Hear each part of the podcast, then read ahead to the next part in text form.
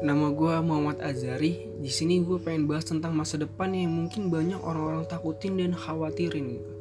But the first gue ngomong kayak gini bukan karena gue orang yang sangat sukses, tapi banyak pengalaman-pengalaman yang pengen gue share, yang gue alami tentunya, dan juga gue pelajari dari kehidupan sekitar gitu.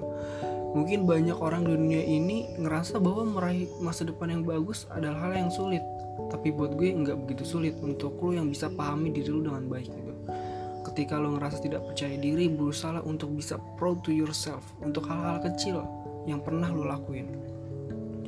Buat gue pertama yang harus banget lo lakuin adalah pahami dari diri lo sendiri gitu. Lo bisa apa apa hal yang paling lo cintai apa kebiasaan lo gitu.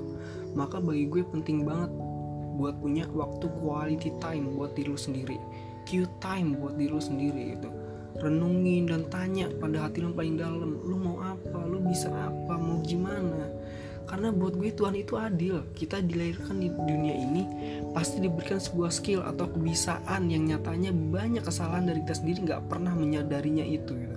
kita terlalu sibuk dengan dunia yang have fun yang have fun yang ke mana-mana keluar sama teman-teman sehingga kita benar-benar lupa sama buat diri kita sendiri gitu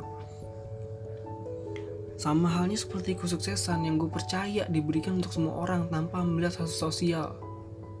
Dan fisik, keterbelakangan fisik juga tidak memandang kesuksesan itu untuk semua orang. Bahkan orang keterbelakangan seperti Down syndrome pun bisa sukses. Ada yang jadi atlet pengusaha dan banyak lain lagi.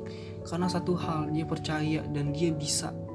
Dan dia tahu kebisaannya apa jadi mungkin buat gue anak-anak muda zaman sekarang yang bingung ingin ke mana ngapain dan harus apa menurut gue langkah pertama yang harus lo lakuin adalah nemuin bakat atau skill terpendam yang lo punya.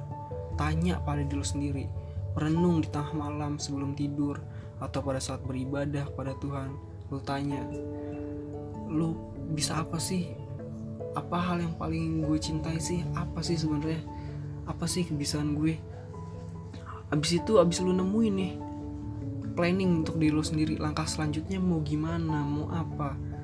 Apakah setelah lulus kuliah lo mau gimana? Ataupun setelah lulus SMA nih lo mau gimana? Karena pasti tujuan setiap orang tuh beda-beda. Misalnya gue kasih contoh nih misalnya lo mau main bola. Ya lo bisa nabung dari sekarang untuk masuk klub-klub kecil gitu. Kayak klub-klub dari kecil dulu gitu. Dah dari situ lo asah terus kemampuan lo setiap pagi. Dan lo tahu sendiri ya sudah ada media sosial yang bisa membuat lo terkenal gitu. Lo bisa show off di sana skill-skill lo atau bakat-bakat lo bisa show off terus. Media sosial yang lo punya gitu. Sama halnya kayak lo mau jadi pelukis gitu. Pasti kan lo bisa gambar dan gambar lo bagus lo bisa show off di media sosial yang bisa dilirik dan dilihat orang banyak. Banyak pasti orang yang mengapresiasi jika gambar lo benar-benar bagus. Dan juga misalnya lo pengen jadi seorang pengusaha nih pasti kan lo harus ada planning gitu. Entah lo pas lulus sekolah lo mau langsung kerja nabung terus langsung mau bikin usaha entah itu di bidang baju ataupun makanan itu terserah lo gitu. Ataupun lo bisa ngambil kuliah di bidang yang berhubungan dengan pengusaha entah di bidang ekonomi atau apa segala macam. Jangan pernah putus asa. Jangan pernah putus asa.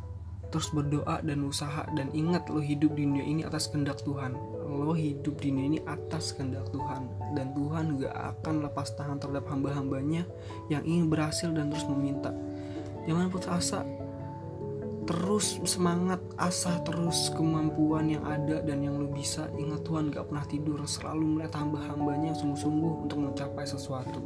Dan nilai bukanlah sebuah telah ukur manusia dalam sebuah keberhasilan tapi kecerdasanlah yang mengantar kalian pada kesuksesan. Karena menurut gue kecerdasan itu murni dan mutlak diberikan oleh Tuhan untuk seluruh ciptaannya tanpa terkecuali. Hewan-hewan punya kecerdasan lumba-lumba bahkan monyet pun punya kecerdasan.